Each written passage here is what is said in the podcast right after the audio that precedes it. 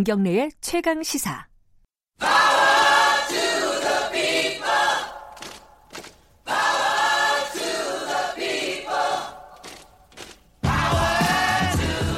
네, 김경래의 최강시사 3부 시작하겠습니다. 금요일 3부는 어, 이분과 항상 만나죠. 안진걸 소장. 지금 을의 입장에서 을의 목소리를 통해 함께 사는 세상을 생각하는 시간. 지금의 을밀대 시간 오늘도 마련되어 있습니다. 안녕하세요. 네, 안녕하십니까. 안진걸 소장님이십니다. 자, 예.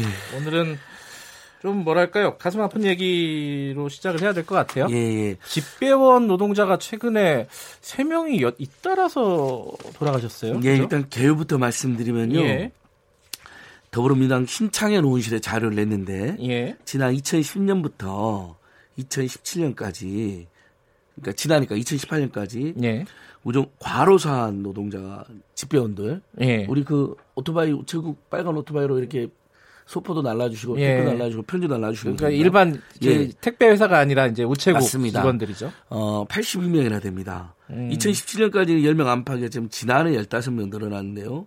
아. 어, 최근에 13일 그다음에 10일 가장 최근입니다. 네. 심장마비, 백혈병, 과로사로 또 세 분이 이렇게 숨져가지고 큰 사회적 지금 문제가 되고 있습니다. 거의 대략 따져 보면은 한 달에 한 명 넘게 숨지는 걸로 맞습니다. 이렇게 나오는 예, 거네요 예, 지금. 예. 아 제가 아까 그러니까- 우체국이라고 했는데 우체국은 아니 우정사업본부죠 이제. 네, 이게 예. 우, 우, 우체국 이제 우리가 흔히도 흔히 우체국이라고 흔히는 되는데요. 하는데. 예. 어, 우체국은 또 여기 말고도 또 이탁 택배 노동자비 또 따로 있습니다. 이탁 택배가 따로 있고 아, 이분들은? 직영입니다. 직영. 아 직영만 예. 따져서 이렇다는 공- 거예요? 예, 공무원들인데도 이렇게 열악한 처우에 있어가지고 아하. 지금 이게 큰 사회 문제가 되고 있는데 예. 이, 이 사연과 함께 최근에 화제가 된 그 김은 소설가 선생님의 칼럼이 있습니다. 예, 저 산재 오늘. 금요일 예, 예. 제가 아주 요거 한번 소개해 드릴게요. 우리 시- 예. 시민들께.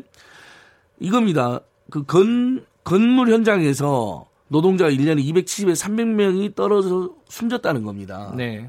이걸 보고 김은 선생님이 어떻게 된 이 나라는 책임은 아래로 내려가서 소멸하고 이유는 위로 올라가서 쌓인다라고 하는 명문을 남겼습니다. 이게 굉장히 화제가 됐거든요. 최근에. 음. 어제. 저희, 예, 예. 저희 시간에서 좀 소개를 해드렸습니다. 그렇죠, 그렇죠. 예. 그러니까 결국은 노동자들은 떨어 다 숨지고 책임진 사람 없고 그래서 예. 소멸돼 버리고 예.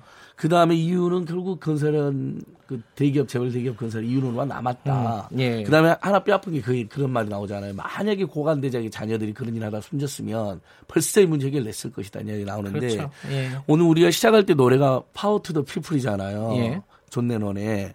근데 정말 권력이 민중에게 있고 또 국회 뭐 방금 전에 국회의원 네. 토론했지만 민중의 대변자들 이렇게 땀을 일하는 노동자 서민들의 대변자 국회에 많이 있다면 네. 이런 사고가 이렇게 방치될까. 근데 이 우체국 문제도요. 이게 문제가 된 게 제가 이것을 작년 재작년에 예를 들면 KBS 라디오라든지 CBS 라디오에서 방송을 한 적이 있습니다. 아, 이 문제를요? 대해서. 네. 음. 그때도 심각하다 과로가 음. 그랬는데도 또 계속 이 고쳐지지 않은 건데 어느 정도로 심각한지 좀 일단은 예. 이건 공식적으로 우정사업본부가 조사를 한 겁니다. 같이 예. 노동조합이랑 예. 연간 노동시간 2017년 기준으로 2,745시간인데요. 평균 우리 국민들 평균 우리 안 그래도 우리 국민들이 세계 최장 노동 시간에 시달리는 국민들인데 예. 그들보다도 평균 693시간을 그러면 쉽게 일년에- 얘기하면은 예, 일 1년에 한 두 달 정도를 예, 더 두달 일한다. 정도를 더 일하는 걸로 되어. 있습니다. 예. 그러니까 어 그 사실 우체국이 이렇게 커버할 수 있는 범위라는 게 요즘 막 신도시도 생기고 예. 어디 뭐 저기 멀리 사는 분들도 많이 그러니까 집배원 선생 혼자서 감당해야 될 면적도 많고 또 우편물도 1, 2인 가구 그러니까 쪼개져서 많이 나, 나오는 겁니다. 예. 그러다 보니까 이제 이분들이 과로를 구조적으로 할 수밖에 그 없는데 몇 가지 의문이 생기는데 네. 첫 번째는 52시간 근로제가 시행이 되고 있지 않습니까? 순차적으로. 예. 여기는 해당이 안 돼요? 아니 당연히 해당돼요. 2018년 7월 1일부터 300일 이상 사업장을 하게 돼 있지 않습니까? 근데 왜 이렇게 과로가 계속 근데 일단 52시간으로 줄여도 예. 줄여도 예를 들면 하루에 배달할 물량이라는 게 있지 않겠습니까? 네. 안 했으면 하루하라 이런 거죠. 아, 그럼 근로시간으로 치지도 실- 않는 거예요? 실제로 무료 노동을 했다는 게 우리 집배원 노조의 주장입니다. 한두 시간 더 했다는 겁니다. 아, 예. 안 그러면 내일 와서 하면 더 쌓여있을 거 아닙니까? 예. 그러니까 오늘 한두 시간씩 더 했다는 거거든요. 이런 식으로. 그럼 결국 해법은 뭐냐? 사람을 늘리는 거 사람을? 늘리는 것밖에 없습니다. 늘어나고 예, 있어요. 그래서 2,853명을 뽑기로 필요하다고 우정사업본부의 노사와 전문가로 구성된 집배원 노동조건 개선 기획 추진단이라는 게 있습니다. 네. 정식으로 꾸려진 겁니다. 문재인 정부 들어서서 이런 건 잘 꾸려지는 거죠. 옛날에는 아예 그냥 외면받다가 근데 꾸려져서 거기서 집배 노동자들의 노동시간 주 52시간으로 맞추는 그런 연 2,340시간이거든요. 아까 예. 2,745시간보다 줄어들잖아요. 예. 이렇게 맞추려면 2853명의 그러니까 2,853명 인명 거의 3천 명이 추가로 필요하다. 겁니다. 예. 예. 근데 여기서 주의할 점이 사실 주 52시간이 22시간이 원칙은 아닙니다. 원래는 주 40시간 근무잖아요. 그렇죠. 하루 8시간. 예, 예. 우리 거 좀만 남아서 야근하면 얼마나 피곤합니까? 그게 예. 다 인간의 건강에 영향을 끼치고 어, 가정의 화목에도 영향을 끼치는 것이거든요. 예. 근데 단 12시간씩 더 일을 할 수 있으니까 최대까지 해서 주 52시간이라는 거거든요. 주 52시간씩 꼬박꼬박 일하는 게 아니고. 음. 네.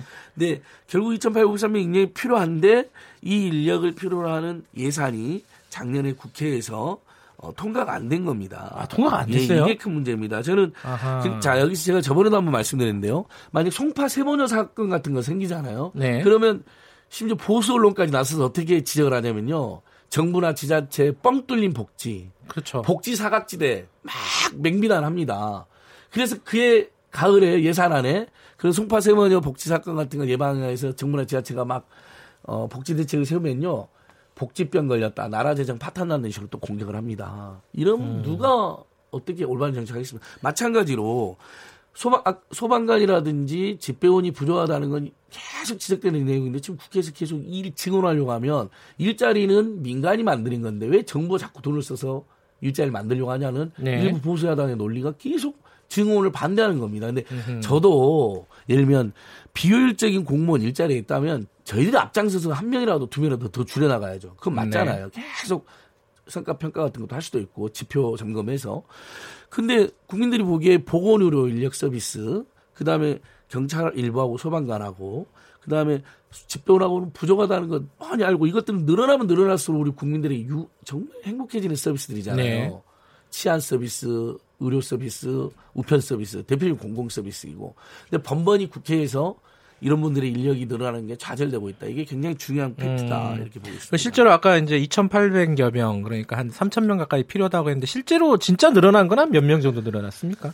지금 우정사법부에서는 한 1000명 정도를 증언했다라고 이야기를 1000명 합니다. 정도. 그리고 3분의 1 일평균, 정도가 예, 근로 늘었네요. 시간 예. 40분 단축했다고 하는데 예. 집배 노조에서는 거의 이루어지지 않았다. 음. 별로 현장이 개선되지 않았다. 작년에 과로 작년에도 과로사가 있었거든요. 그때 예. 호소하던 때하고 크게 달라지지 않았다. 이건 좀 따져볼 필요가 예, 있는 이것은 내용이네요. 양쪽의 주장이 달라서 예. 계속 팩트 체크를 한번 더 해봐야 되고 그러니까 예. 분명한 것은 작년에 어, 정규 집배원 1000명을 증언한 예산이 전액 삭, 삭, 예. 삭감됐다는 것입니다. 그러면 지금 현실적으로 어떤 대안이라고 할까요? 해결책이라는 것은 국회에서 예산을 통과시키는 방법밖에 없는 건가요? 맞습니다. 어떻습니까? 일단은 일면 우리가 추경안에 지금 추경안에 논의가 있지 않습니까? 예. 거기에 뭐냐면 산불 문제 이번에 그런 예, 거라든지 예, 예. 추경 대책 들어갔잖아요. 미세먼지 대책이라든지 예. 그런 것처럼 이렇게 어떤 특정 분야에서 계속 누군가가 돌아가시고 있고 죽고 음흠. 있다면 이러면 이번 추경은 아니라더라도 네. 어떤 식으로든지 그 정보통신 과기정통부 그다음에 우정사법부가 쓸 수 있는 예산을 네. 최대한 돈을 사람 빨리 더 뽑아가지고 그만큼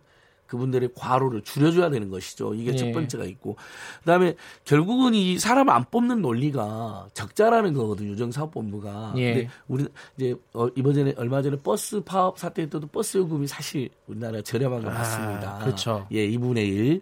그래서 이번에 뭐 박원순 시장이 서울시는 또 요금 인상 안 하고 네. 파업, 인천하고 서울시 요금 인상 없이 파업 문제 해결해 가지고 또 화제가 됐잖아요. 네. 근데 언제까지 버스 요금이나 우편 요금이나 다른 나라에 비해서 저- 아주 저렴한 걸 유, 유지할 것이냐. 저는 유지해야 된다고 생각을 해요. 아마 시청자들께서 네. 유지해야 된다고 생각하는데 다만 혹시 그 너무 낮은 요금 때문에 우리를 행복하게 해주는 어, 집배원 선생님들이나 버스 기사님들이 너무 혹시 열악한 음. 조건이라면 네. 이러면 이재명 지사는 그래서 200원 인상을 택한 거잖아요. 네. 이건 선악의 문제는 아닌 것 같아요. 어느 시점에서 우리도 어 아주 저렴한 기존을 유지하되 조금씩 조금씩 올리는 뭐 그런 판단은 필요한데 어차피 언제 올해는 어렵다고 보고 어 내년 음. 내후년에 어 우리 집변 노동자들의 처우 개선과 우편 요금이 지금 아주 저렴하거든요. 그러니까 아, 우편 요금도 한국 우편 요금이 어, 50%라는 예. 기준으로 350원밖에 하질 않아요. 영국이나 일본, 독일에 비하면 절반 심지어 3분의 1 정도밖에 되질 않잖아요. 그러니까 그런 현실화는 조금 논의할 수 있겠다 이렇게 보여집니다. 그러니까 이 요새 그 새벽 택배 이런 거 많이 하잖아요. 예. 그것도 보면은 굉장히 싼 값에 이렇게 택배를 받아보는데 실제 그 택배를 새벽에 운송하는 사람들이 받는 임금은 굉장히 저, 열악한 수준이라고 하더라고요. 우리 뭐 맨날 이야기지만 2, 300만 원도 안 된다 해서 이제 나왔는데 그분들이 그래서 택배 요금도 하나당 150만 원 올려주면 우리가 살게 된다는 호소를 한 적이 있어요. 근데 결국 우체, 우체국의 적자도 택배 민간 택배사하고 택배를 경쟁하잖아요. 우리 흔히도 말하는 소프라는 예. 게 택배 아닙니까? 거기서 사실 단가가 너무 저렴해져 버렸거든요. 그러니까 저가 경쟁 때문에 그래서 적자 원인이 있는 겁니다. 그렇다면 우리가 예. 이렇게 살이 너무나 우리는 아주 저렴해 좋긴 하지만 그것 때문에 모든 음. 회사가 적자에 시달려 가지고 경쟁하다가 그것이 거기에 직원이나 노동자에 전가되는 분위기라면 조금은 우리도 이제 요금을 인상해 줘야 맞아요. 되는 여유를 한번 생각해야 될 굉장히 싼 값에 어, 좋은 서비스나 상품을 소비하고 있다면은 한 번쯤은 이게 어떻게 가능하지?라고 생각해 볼 필요가 있는 것 같아요. 예. 그래서 그 우체국 아까 제가 우체국에도 네. 여기 집배원 노조 오늘 이번에 이 문제가 되는 게 집배원 노조인데 여기는 이제 민주노총 소속의 집배원 네. 노조고요. 또 우정 노조가 따로 있어요. 항노총 소속에. 네. 그다음에 아까 말씀 택배를 위탁해서 하는 이- 우체국 위탁 택배 노동조합이 예. 있는데 그분들 주로 차로가 다니시는 분데 그 위원장님이 그러시더라고. 어, 배송 그 택배 가격 100원만 인상돼도 노동자의 처우가 엄청나게 개선된다라는 호소를 한번 하신 적이 있는데 예. 당장 우리 노동 국민들이나 소비자들이 민생 경제가 어려운데 요금 인상을 받아들이기 쉽지는 않잖아요. 버스요금도 마찬가지고 그래서 네. 서울과 인천은 요금 인상 없이 해결했다고 이제 아까 말씀드렸는데, 그러니까 당장 저도 지금 하자는 게 아니라 어쨌든 이런 사태가 발생하고 알겠습니다. 있는 거에 대해서 정부와 지자체 전향적인 대책을 호소하고 그거에 대해서 예산을 늘려야 되는데 그걸 자꾸 깎는 야당 형태에서도 지적을 하되 다만 어느 시점에서 우리 국민들도 우편이나 대중교통 서비스에서는 요금 인상 일부를 네. 받아들여 주는 것은 어떻게 되냐. 그러니까 착한 적자란 말 있잖아요. 공공 서비스에서 착한 예. 적자를 유지하더라도 그 적자 너무 커지면 안 되는 거기 때문에 예, 그런 알겠습니다. 정도의 사회적 합의는 그러니까 필요하지 않나 싶습니다. 택배 사업 그 업종 전체가 아니라 우정사업 본부 소속 집배원 이 특별 특정한 사업장에서 한 달에 한 명이 넘는 사람들이 과로사로 숨지고 있다는 거는 어떤 식으로든지 해결책을 내야 된다. 예. 해결책은 여러 가지가 있겠지만은 해결책을 내놓는 게 사회적인 책임이다. 그렇죠. 이게 또. 민간회사가 아니라 공공기관이잖아요. 우정사업본부라는. 예. 그다음에 과로 사도 문제는 또 과로 자살이라는 것도 있습니다. 사람이 너무 일을 많이 하게 네. 되면 이제 자포자기 심리로 자살하는 경우도 있는데 이 문제를 다 좀 우리 사회가 심각하게 보고 우리 집집마다 가장 귀한 편지와 소포와 무슨 그 정부나 네. 기관에서 보내주는 중요한 물건들 우리한테 보내주는 분들이잖아요. 네. 이분들이 살 수 있게 조금 더 우리가 연대하고 응원을 해야 될 것 같습니다. 알겠습니다. 어, 택배 어, 그 집배원들의 과로사 문제에 대해서 좀 살펴봤습니다. 고맙습니다. 예, 고맙습니다. 민생경제연구소 안진걸 소장이었고요. 김경래 최강 시사 듣고 계신 지금 시각은 8시 43분입니다.